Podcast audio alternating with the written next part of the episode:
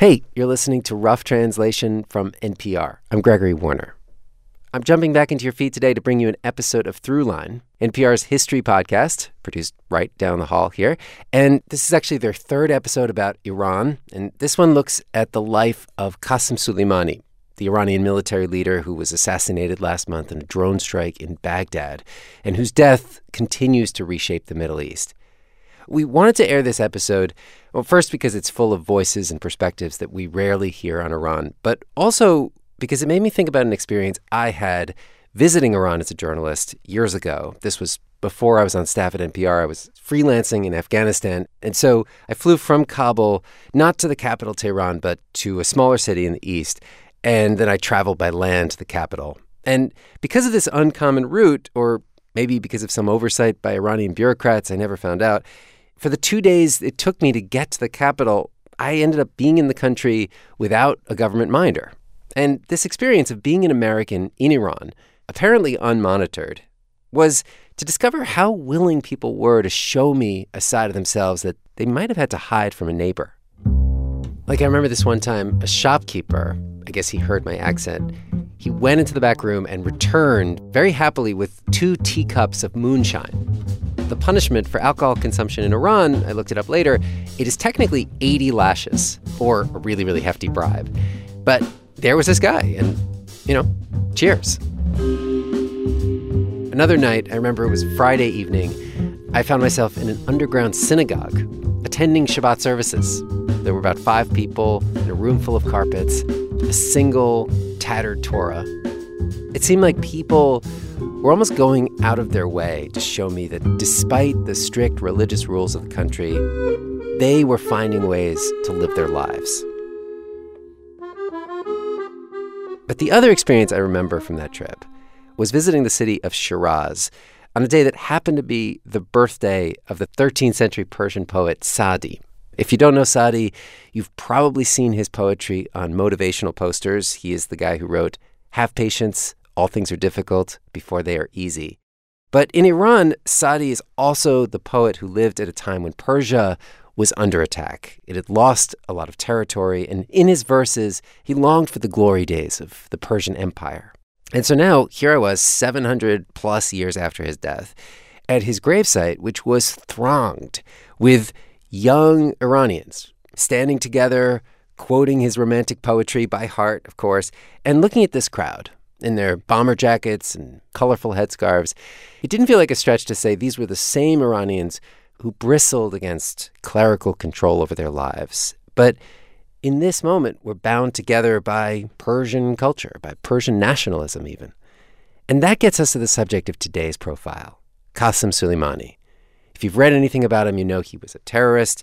But to understand his influence, you have to know that he was also this really soft-spoken guy who could quote medieval poetry, and who was able in his speeches and his words to appeal to these two sides of Iranian identity, that resentment of the clerical class and this uniting sense of Persian nationalism. And what makes this profile particularly relevant is that there was this brief period of time when Soleimani, this powerful Iranian leader, and the U S government actually shared a common enemy and almost worked together. That is where Rund and Ramtin of Throughline begin the story. I am going to call from Washington. I am in a situation with American eleven, a possible hijack. American eleven, are you trying to call? The cockpit is not answering their phone. Our number one has been stabbed, and our five is... Uh, live on an airplane that's been hijacked. one five six eight six five. We have, uh, I believe it is a uh, Boeing seven fifty-seven. Can you see him up there, sir? That's Couture. Uh, it looks like he's rocking his wings. He's rocking back and forth.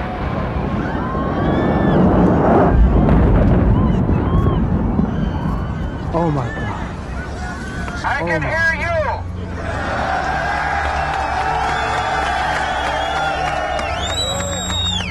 I can hear you. The rest of the world hears you. And the people... And the people who knocked these buildings down will hear all of us soon. In the tragedy of that moment, for those of us who paid attention to Iran, there was this glimmer of hope that both the United States and Iran are adversaries of the Taliban in Afghanistan, which was hosting al-Qaeda. So it seemed like there was this natural convergence of interests. And by all accounts, Iran played a quite constructive role in cooperating with the U S and the campaign to get rid of the Taliban in Afghanistan. This is Karim Sajjadpour, a senior fellow at the Carnegie Endowment and adjunct professor at Georgetown. Until two thousand one, Iran was boxed in. It was isolated and surrounded by enemies. On the east side, uh, the enemy was the Taliban regime. On the western side, you know, the Baghdad and, and, and Saddam Hussein's regime. The atta- terrorist attacks of, of September eleventh of two thousand one changed that situation completely. Because the U S would soon go after both of Iran's enemies. The Revolutionary Guard welcomed that development. The Revolutionary Guard is a military arm of the Islamic Republic of Iran. It's also called the I R G C. And there were secret meetings in Geneva.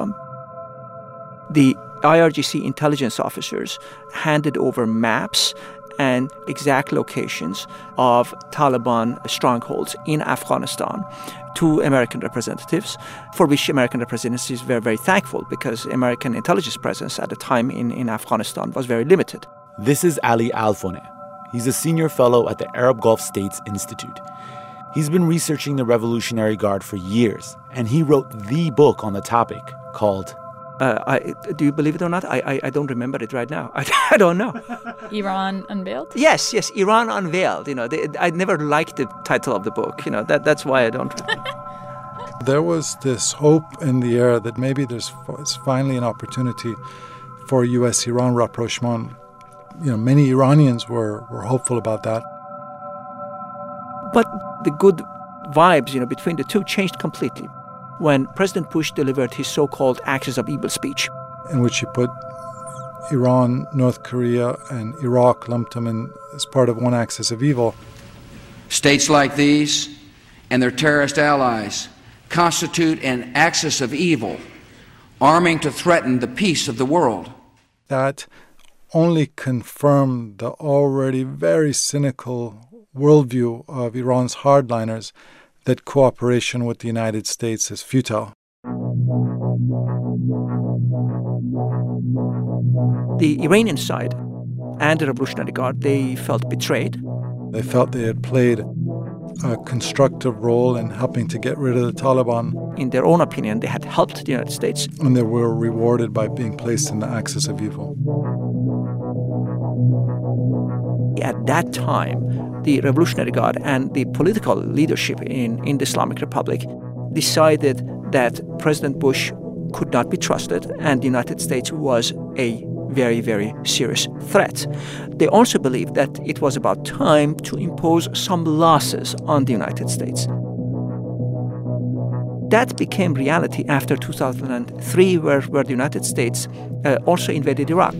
Let me say this to all Iraqis who are listening. The regime is not telling the truth. There are no negotiations taking place with anyone in the Saddam Hussein's regime. There will be no outcome to this war that leaves Saddam Hussein and his regime in power. Let there be no doubt. Many of the, the greatest advocates of the Iraq War believed that this would be a project to democratize the entire Middle East. And that's going to immediately delegitimize the Iranian regime. It's going to delegitimize the theocracy in Iran. And so if you're Qasem Soleimani and Ayatollah Khomeini, you think to yourself, we will do everything in our power to make sure that the U S war in Iraq is a colossal failure. The U S airstrike has killed Iran's most important military commander. The targeted killing of Major General Qasem Soleimani. I think Americans have to understand how significant a figure Soleimani was in Iran. This is the night Iran struck back for the death of Soleimani. In last night's missile launch, Iran targeted two bases that are key to U S operations in the region. Ukrainian passenger jet plane has crashed. Iran now admitting it shot down a Ukrainian passenger plane by mistake. You're listening to Throughline from N P R, where we go back in time to understand the present.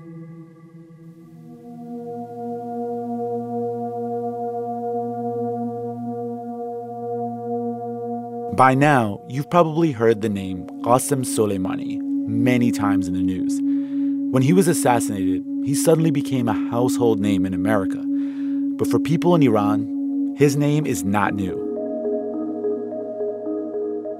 Soleimani was arguably the most important member of the Revolutionary Guard, which has been fighting direct and proxy wars in the Middle East for forty years.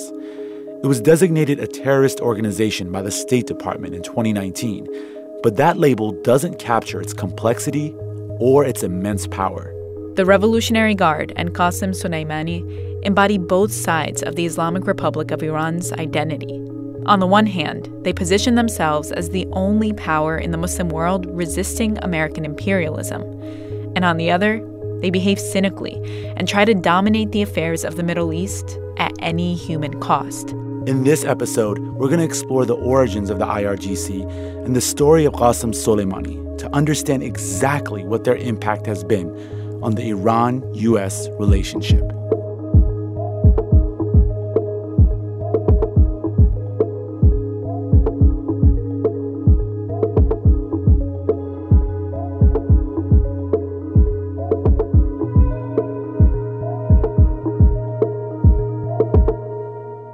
Hi, this is Mariam from Iran. Hi, I'm Aditya from Bogor, Indonesia. And you're listening to Throughline, featured this week on Rough Translation from, from N P R. N P R.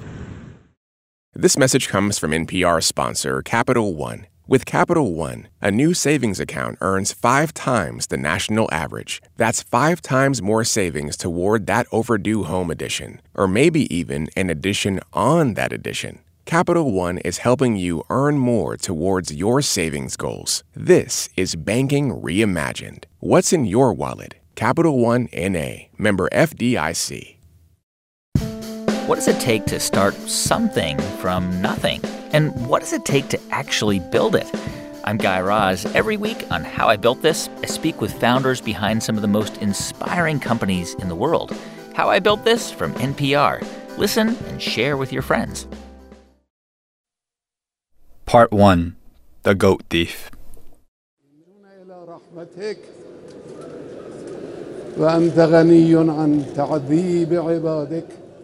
This is the sound of Iran's supreme leader, Ali Khamenei, leading prayers at the funeral of Qasem Soleimani.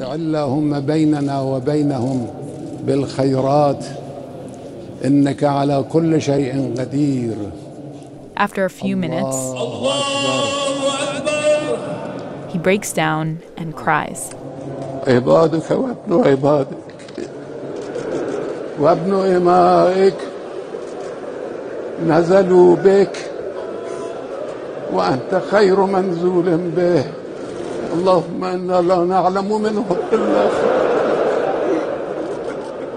moment perfectly illustrates the impact of Soleimani's death. Here you have the most powerful person in the country, the Middle East's longest-running autocrat, weeping openly because one of his soldiers has died. But he wasn't just any soldier. He was the head of Iran's Al-Quds Force, which is the intelligence arm of the Revolutionary Guard, established after the Islamic Revolution in nineteen seventy-nine, when Iran's king, the Shah, was dramatically overthrown by a mass movement supporting the cleric, Ayatollah Khomeini.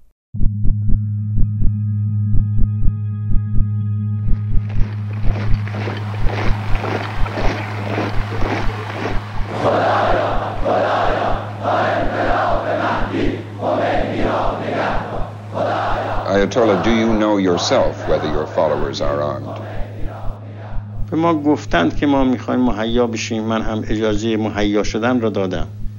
They have told me that they are getting prepared, and I have given the permission to prepare themselves. Which means getting arms. But yes. The Revolutionary Guards were essentially set up in the immediate aftermath of the revolution because the Shah's military, which Ayatollah Khomeini inherited with the revolution, he was inherently mistrustful of them because he said, these are not my men. These were men who were trained by the Shah's government. And so, like most authoritarian regimes in the Middle East, they were extremely paranoid about the prospect of a coup. And for that reason, they set up this initially ragtag group of men, and they called the Guardians of the Revolution, Sepah-e Pasdaran-e Enghelab, uh, to be the protectors of the revolution. And even if you look at the name of the institution, the exact and word-by-word translation is the Army of the Guardians of the Islamic Revolution. In other words, the name Iran, you know, is not even mentioned in the name of the organization. And in the logo of the organization, there is, you know, a, a picture of the globe, not, not a map of Iran. So clearly, this group of Iranian revolutionaries perceived their own organizations as the vanguard of an internationalist uh, revolution.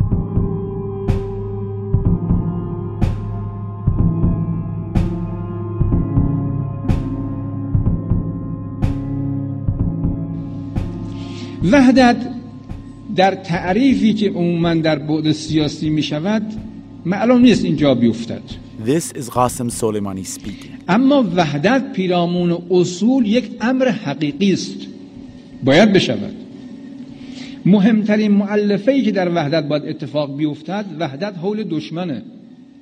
When he died, he was one of the most powerful and well-known people in the Middle East. But his story starts the exact opposite way it ended, in complete obscurity. He was born the son of landless peasants who left school after only five years of schooling, left the village mountain of Rabor, goes to, to Kerman, and begins working as a construction worker.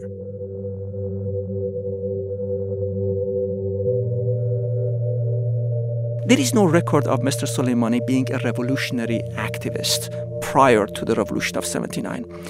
After the revolution of seventy-nine, he appears to have joined the local branch of the Revolutionary Guard Corps in Kerman. At that time, uh, we are not aware of his ideological beliefs. But there is one thing that we know in the immediate aftermath of the revolution, and it is that many of them more or less lost their belief in the clerical class. They believed in Khomeini, yes, as a spiritual leader and as a leader of the revolution. But most of the other members of the clerical class, they completely distrusted. And the reason for that is that Revolutionary Guard officers, they were taken out and recruited to serve as personal bodyguards to the clerics. As personal bodyguards, they had to live physically under the same roof as members of the clergy. And when you live with people, you find out that not everyone wearing a cloak and a turban is a saint. You find out that someone who from the pulpit of the mosque is preaching against drinking alcohol perhaps enjoys a drink at home. Somebody who is railing against homosexuality may be interested in handsome young men at home. So the sanctity of the clerical class completely came down crashing. So instead of being overtly anti-clerical, the I R G C officer corps, including Mister Soleimani, they developed an ideology which mixed Shia Islam and Persian nationalism, Iranian nationalism. So in that sense, they managed to combine the two, and this combination was so unbelievably potent that it managed to mobilize millions of Iranians. When Qasem Soleimani joined the Revolutionary Guards, he was very young, only in his early twenties, but he still managed to impress his commanders enough to get an important task, one that probably had an impact on him for the rest of his life. One of his earliest assignments was to go quell a Kurdish rebellion in northwest Iran.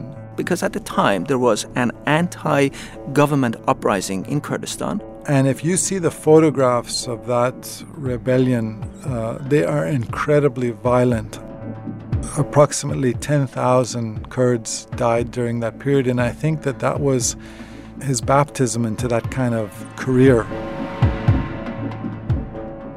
He saw terrible things with his own eyes, and perhaps he also engaged in, in acts which are uh, difficult to, to, to defend morally. But at the time, it was perceived as necessity uh, in order to preserve the territorial integrity of Iran.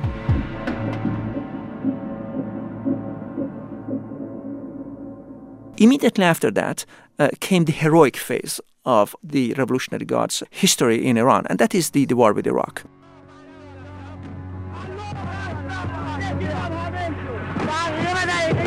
In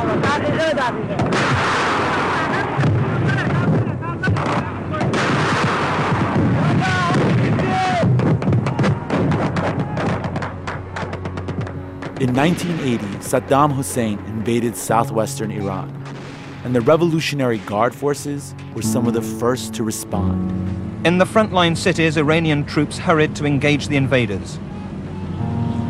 Local resistance was led by Iran's Revolutionary Guards, who were fiercely loyal to Ayatollah Khomeini.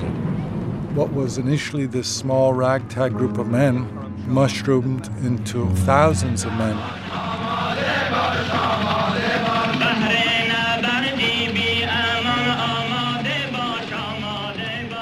They relied heavily on rifles and rocket-propelled grenades, and in sporadic engagements exacted a heavy toll of the invading forces. From their example stemmed the Iranian mood of self-sacrifice in a holy war. Iraq, you know, in the beginning of the war, was occupying some of Iran's most important oil-producing uh, areas. If Iran lost land to Iraq, the entire country would collapse. Even though the Iranian side was outgunned, they were able to push Iraq's military back to its borders in two years.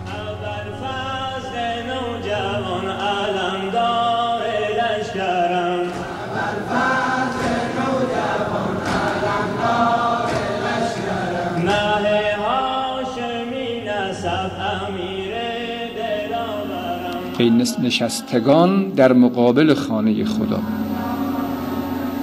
به ایستادگان در مقابل دشمنان خدا من دست بازوی شما را میبوسم که دست خدا بالای آنست.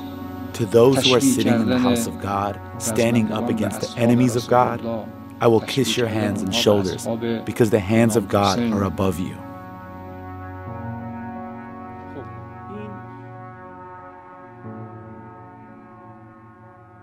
Qasem Soleimani became a Revolutionary Guard commander and began to build his reputation as a brave warrior. This is the commander who would be talking personally to all men that are under his command before each attack. And we are talking about the war, which most of all resembles World War One. It was trench warfare. You had at least two hundred fifty thousand Iranians being killed in that war. He wasn't this commander who would sit in a bunker in Tehran and order people around. You know, he, he liked to go out there in war zones and appear to be, you know, a man of the people. And here you have one commander, a young man from Kerman, doing reconnaissance missions behind enemy lines to minimize the risk for men under his command. And I'm really emphasizing this because most of the people from Kerman, they were in the same division, and many of them were actually personal friends and sometimes family members of, of, of, of Mister Soleimani. On one occasion, uh, Radio Baghdad, which was transmitting uh, programs in Persian language, uh, made Mister Soleimani a minor celebrity of the war. Uh, because on one particular occasion, when Mister Soleimani was doing a reconnaissance mission, this, you know, young peasant sees a goat. And he steals the goat, brings the goat back and prepares kebab, you know, for, for, for his men. and, and and Radio Baghdad apparently heard of this story and, and, and began propagating the name Soleimani, the goat thief.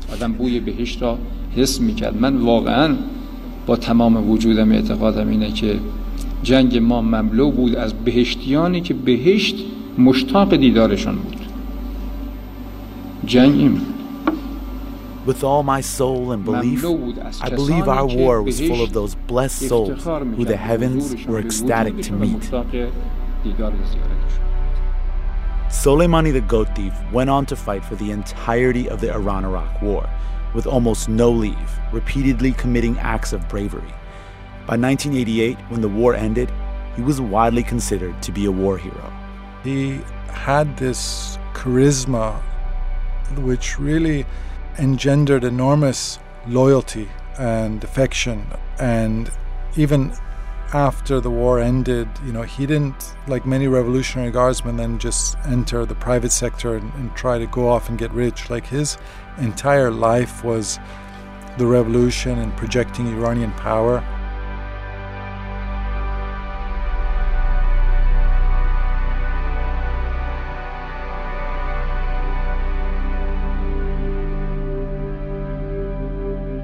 At the end of the war, Soleimani was sent back to his home province, Kerman, where he became the chief of the local Revolutionary Guard force. Kerman province is close to the Afghan and Pakistani border, and at the time in the nineteen nineties, many Afghan and Iranian drug cartels were operating in those areas, transporting particularly opium from Afghanistan to Iran and from Iran to the international market. Mister Soleimani became heavily involved in the fight against uh, the drug cartels. Later, when Iran and Afghanistan, you know, the, the Taliban regime in Afghanistan were almost on the brink of a war, the Quds Force was looking for a new face, for a new commander. And because Afghanistan was the primary threat to Iran's national security, the regime needed an Afghanistan expert. And Mister Soleimani was one of those people. So, so that was the reason why he became the chief commander of the Quds Force. Qasem Soleimani, in the course of two decades, had gone from a completely unknown construction worker to the head of Iran's most important intelligence military organization. But this was only the first half of his rise, because just three years into his tenure as the head of Al-Quds Force, nine eleven happened. He found himself right in the middle of the action, helping shape Iran's response to an incredibly difficult foreign policy challenge. And in the process, he showed a more cynical, deadly face to the world.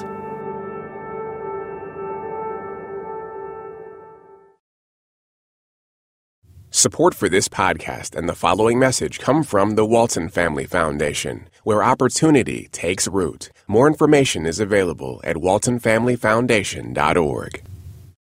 Support for N P R comes from Newman's Own Foundation, working to nourish the common good by donating all profits from Newman's Own food products to charitable organizations that seek to make the world a better place. More information is available at newmans own foundation dot org. Celebrity chef Samin Nosrat will not do events anymore if she's the only brown person speaking. And often, and I, like I have at the ready list of names, because yeah. a lot of times the excuse is like, couldn't find oh, one. couldn't find one. The stories behind the celebrities. Every Tuesday on It's Been a Minute from N P R. Hey, we're back with Rough Translation from N P R. I'm Gregory Warner. We are airing an episode of Throughline in today's feed. And before we get back to our story, I'm here with one of the hosts of Throughline, Ramtin Arablouei. Uh, many listeners may not know you are Iranian-American. Yes. You were born in Iran. Yep. And you were telling me that that's actually part of the reason you wanted to tell this story. Yeah, absolutely. This particular episode was motivated by the fact that there was a moment um, in two thousand one after nine eleven where the U S and Iran almost reached some kind of peace agreement or cooperation. And it was when the U S invaded Afghanistan, and the enemy of Iran was also the Taliban, who were harboring al-Qaeda in Afghanistan. So the two countries cooperated militarily. And, and Iran knew a great deal about the Taliban and fighting the Taliban, right? That's exactly right. And so the U S didn't have much of a, a intelligence presence in Afghanistan. So Iran had something the U S needed, and the U S was about to get rid of Iran's enemy, so they had a mutual interest in that moment. And not to put a point on it, but that could have changed your life too, I guess. Not to be too what could have been. But. No, it's it's. I, I think you're right. That's a really good point, because if the diplomatic relations, that if they were reinstated between the two countries, it would have been a lot easier for me to go back and forth. And certainly I would be able to, you know, take my young son back there very easily now, which I can't. How close did Iran and the U S get to actually working together? Well, it's really hard to tell how close they got to a real, real peace deal, but they did cooperate. So then what what happened? What really killed it? So in early two thousand two, George W. Bush names Iran as part of the Axis of Evil. An Axis of Evil, arming to threaten the peace of the world. And when that public declaration was made, all of the kind of back-channel negotiations and cooperation that was happening between Iran and the U S died down, and the two countries just rose again. And that's when those wars go from a potential of cooperation to a chance to make the U S uh, involvement as painful as possible. Exactly. The goal was to basically make it so painful that the U S leaves the region permanently.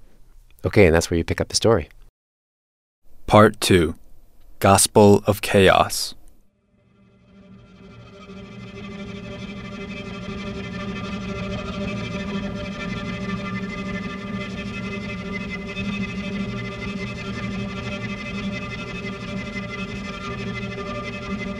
After Iran fell out with the U S in Afghanistan, they caught a break. A strange opportunity presented itself. When the Taliban government collapsed, many members of al-Qaeda fled Afghanistan and crossed the border into Iran. They were quickly arrested and interrogated by Iranian intelligence. And at that time, there was a debate within Iran about whether these Sunni jihadists were a threat to Shiite Iran or whether they were an asset. You know, there were bin Laden family members. There was a guy who later went on to become the leader of al-Qaeda in Iraq, Zarqawi. And I think Qasem Soleimani was unique. That was kind of his sinister genius in thinking, you know what, we can potentially use these folks. And Soleimani assigned two Revolutionary Guard commanders to essentially tend to their needs. They were given televisions, they were given money to build a library. Their families were taken out on shopping outings. One of the most notorious al-Qaeda explosives experts, a guy who's still alive, he's, he's still on the run, Saif al-Adel, he had access to this very posh gym in North Tehran in a neighborhood called Elahiyah, where he used to swim laps alongside foreign diplomats. And, you know, the children of Osama bin Laden, affectionately called Qasem Soleimani Haji Qasem. They used to break bread together. My friend Siamak was tortured in prison. He was in solitary confinement. And it really angers me to think that hardened jihadis, you know, al-Qaeda members, were treated as guests in Iran. And real patriots who love their country are, are treated like criminals and, and put into solitary confinement and, and exiled. And I think that history is not going to reflect well on Qasem Soleimani when his biographies are written in the future. Now that Soleimani had these al-Qaeda fighters on his side, he had to figure out exactly how to use them. The way they figure out to do that initially is by taking these al-Qaeda jihadists and simply unleash them into Iraq, with the understanding that you guys go do what you do. Go after the United States. Car bombings, suicide bombings. And just a few months into the war, August of two thousand three,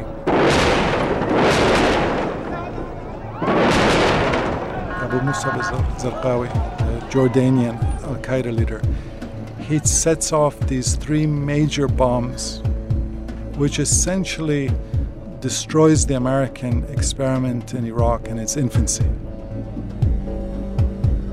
One bomb hit the Jordanian embassy. Another hit the United Nations, which reduced their peacekeeping presence there. And lastly, Zarqawi conducted this car bombing against the major Shiite shrine, Imam Ali Mosque in Najaf. This was unheard of at the time, that someone would go set off a car bombing at a mosque during Friday prayers. This totally radicalized the Shiite community in Iraq, and it essentially pushed them into the arms of Iran and Qasem Soleimani, who said to the Shiites of Iraq, we can protect you. You know, there's some slight parallels here with the way the United States fought the Soviet Union in Afghanistan in the nineteen eighties, because the United States also supported these mujahideen, you know, essentially the jihadists of their day, to go fight uh, the Soviet invasion of Afghanistan, obviously not realizing that those folks would be the antecedents of al-Qaeda. Different conflict, same strategy. And you never understand until years later what is going to be the residual impact of these choices. Soleimani didn't just use Sunni extremists to cause chaos in Iraq. He also used Iran's money and influence to organize militias among his fellow Shiites in southern Iraq. It managed to use the Iraqi Shia militias, who should be thankful to the United States military because the U S had overthrown Saddam's regime, but the Islamic Republic managed to mobilize them against the United States. It served the interests of the Islamic Republic to maintain Iraq in a state of controlled chaos and anarchy, so that the United States could not declare itself the winner of, of developments in, in, in Iraq. How does Ali or anyone else know this? Well, one Iraqi Shia fighter, while being interrogated by American military intelligence, explained exactly how he worked with Iran. He would go to Tehran. He would receive bags of money, approximately seven hundred thousand dollars to up to a one million dollars, to form a group of fighters in Iraq. Al-Quds Force funded, equipped, and even trained Iraqi Shia militias on how to ambush and attack vulnerable American forces.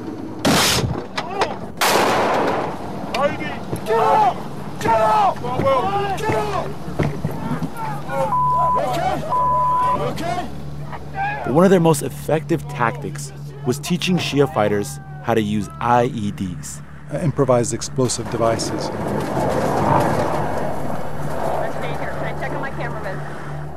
Which proved to be very effective in getting through, you know, metal tanks and maiming and, and killing, injuring U S troops. At the very minimum, six hundred American servicemen were, were, were killed, you know, in, in those years. U S officials hold Soleimani directly responsible for, for conceiving of that. And that's why you have, you know, one, if not two generations of American military forces whom, if you were to ask them, who is your worst adversary in the world, the person you see as the greatest threat to the United States? And even when Osama bin Laden was living and Baghdadi was living, they would have still said Qasem Soleimani. Mister Soleimani believed that by imposing heavy losses on the United States military in Iraq, that it was possible to target the psychology of the American society. Every single time an American is coming home in a body bag, it would have an impact on willingness and support of the American public to preserve a sizable United States military presence in Iraq. And in some ways it worked. American public support for the war in Iraq waned as the conflict became more costly in lives and money. Slowly, the American presence in Iraq began to shrink. By twenty eleven, the number of American soldiers there was a fraction of what it was just five or six years earlier. Emboldened by their success and fearing the downfall of allies in the Middle East, the Revolutionary Guard, with Qasem Soleimani leading the way, began to make moves beyond Iraq.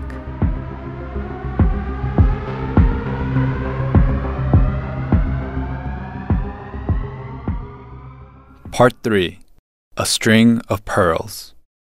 At least twenty protesters have been killed during marches in several Syrian cities.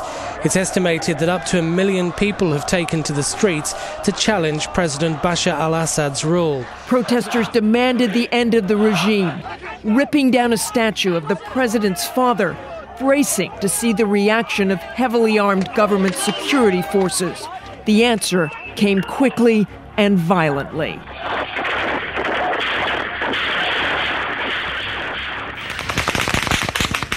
Here they are, members of the elite Revolutionary Guards on the front lines of Syria's civil war. The Islamic Republic perceives Syria as a bridgehead connecting Western Afghanistan to Iran, to Iraq, to Lebanon. Mister Rafsanjani, the former president, he referred to this as a string of pearls. If one of them collapses, it's going to cause very serious trouble for the rest of the system. And the strategic thinking of Mister Rafsanjani was shared by the leadership of the Revolutionary Guard. And Bashar al-Assad had to be defended at all costs. At all costs. Not because they liked Bashar al-Assad, They criticized him, as a matter of fact, but they believed that collapse of the Bashar regime and emergence of a different type of regime, it would be bad for Iran. So the Islamic Republic began systematically to send first Quds Force officers, then deployed Lebanese Hezbollah, who did so rather unwillingly, because Hezbollah's raison d'etre is to protect Arabs against Israel, but here they are going to kill fellow Arabs in Syria. So it was very embarrassing for Hezbollah, but they also felt that they had no choice. عملاً جبهه‌ای که الان ما داریم می‌جنگیم جبهه مثلا بگیم فرض دولت سوریه در مقابل مردم سوریه است نه چنین چیزی نیست یعنی خیلی از مردم هم این اعتقاد دارن که جبهه الان سوریه جبهه اسلام در مقابل کفره This is an Iranian al-Quds soldier serving as an advisor to the Syrian military, talking about the opposition to Bashar al-Assad. He says that it isn't a war between the Syrian people and their government. It's a war between good and evil, between Shias from Lebanon, Afghanistan, Iran and Iraq, against Israel, Saudi Arabia and Turkey.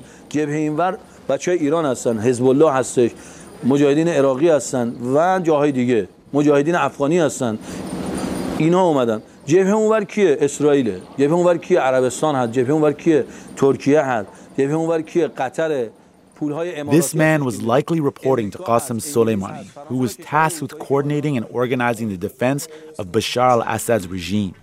He did this at a time when Assad's military was using chemical weapons against its own citizens and bombing rebellious Syrian towns indiscriminately, killing combatants and civilians alike. Despite all of this extreme violence, Syrian rebels and citizens were still gaining ground, and things were not looking good for Soleimani's military.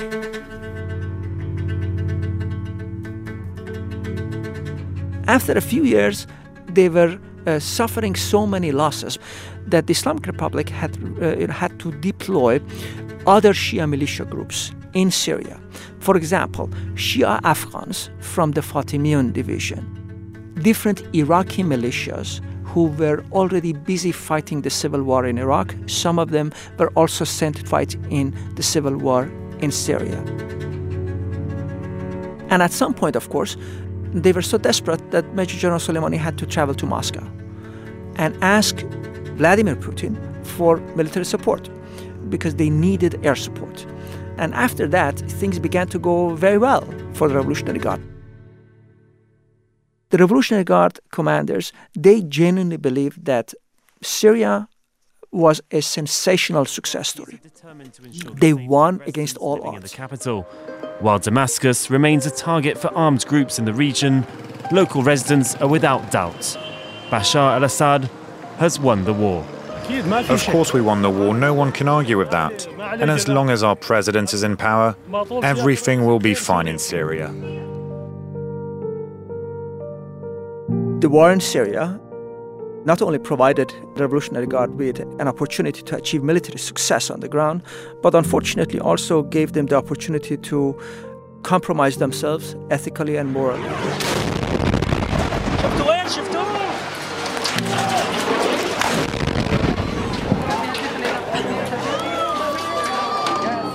The United Nations has found massive evidence pointing to the Syrian government's involvement in war crimes and crimes against humanity. Syrian activists have accused the forces of President Bashar al-Assad of killing hundreds of people in a nerve gas attack. The accusation goes to the highest levels and implicates the president, Bashar al-Assad. They are accomplices uh, of, of Bashar al-Assad's regime, uh, use of chemical weapons against uh, the, the Syrian population. They're accomplices of the Syrian regime using famine against his own population as a means of controlling them.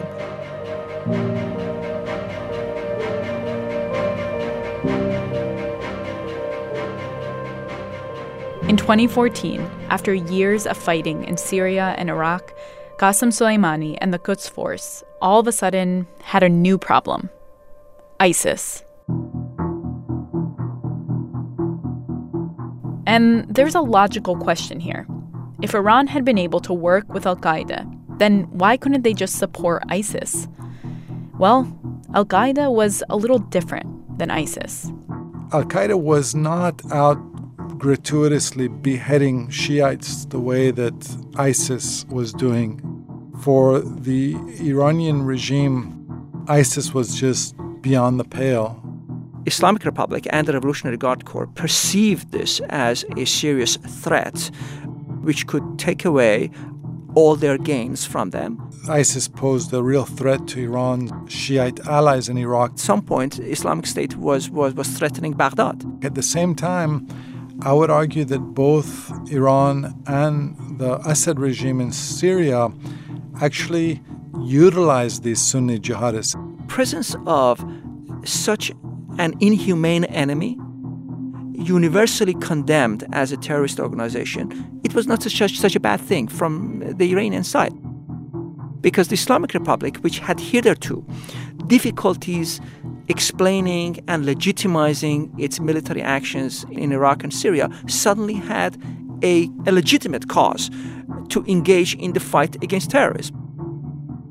On those occasions, just as it did before, you know, in two thousand one in Afghanistan, the United States and the Islamic Republic cooperated with each other.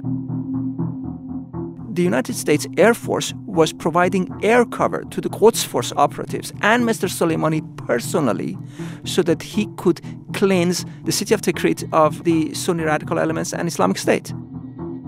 At that time, in two thousand fourteen and fifteen, the Quds Force and Mister Soleimani, both of them were on the list of uh, designated terrorists of the United States uh, government. So you clearly see strange bedfellows in, at, at times of war.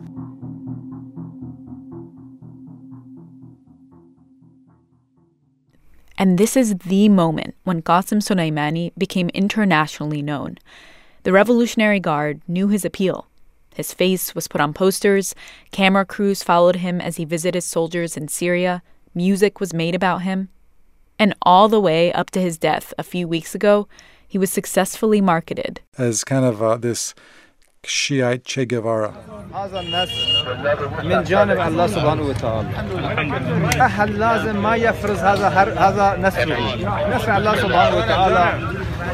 This is footage of Qasem Soleimani speaking to Al-Quds Force in Syria. His Arabic is actually pretty good.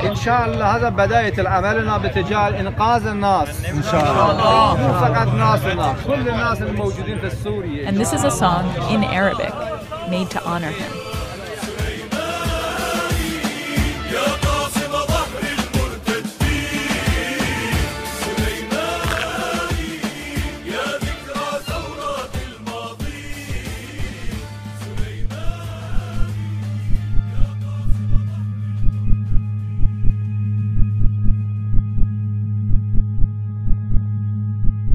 The late Major General Soleimani was a man with at least two faces.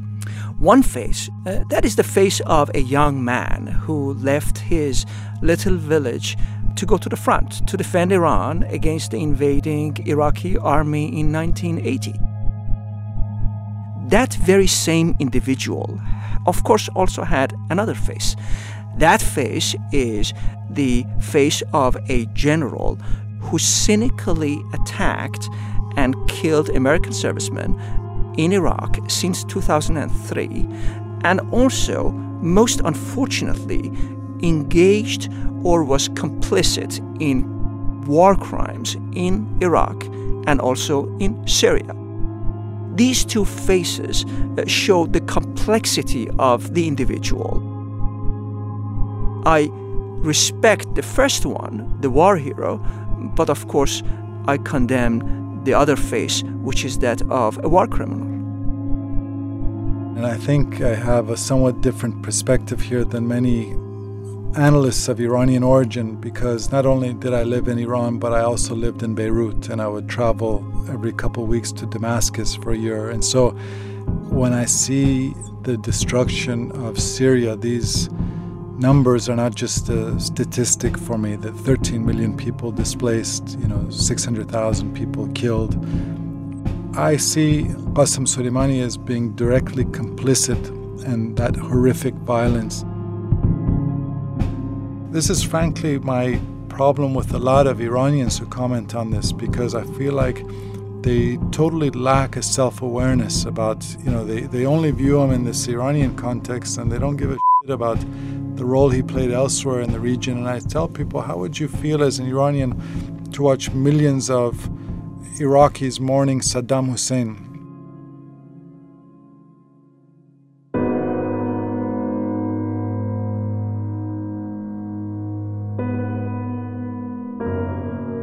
A lot of people commented about Soleimani was that he was soft-spoken. He wasn't someone who was like uh, this fire-breathing radical.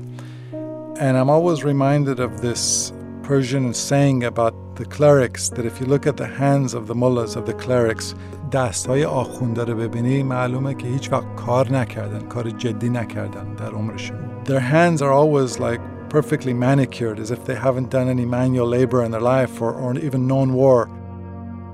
They talk a tough game, but they've never served in conflict. And, and I always think that's probably one reason why Soleimani was soft-spoken. You know, he didn't need to breathe rhetorical fire because everyone knew he had his elbows deep in blood.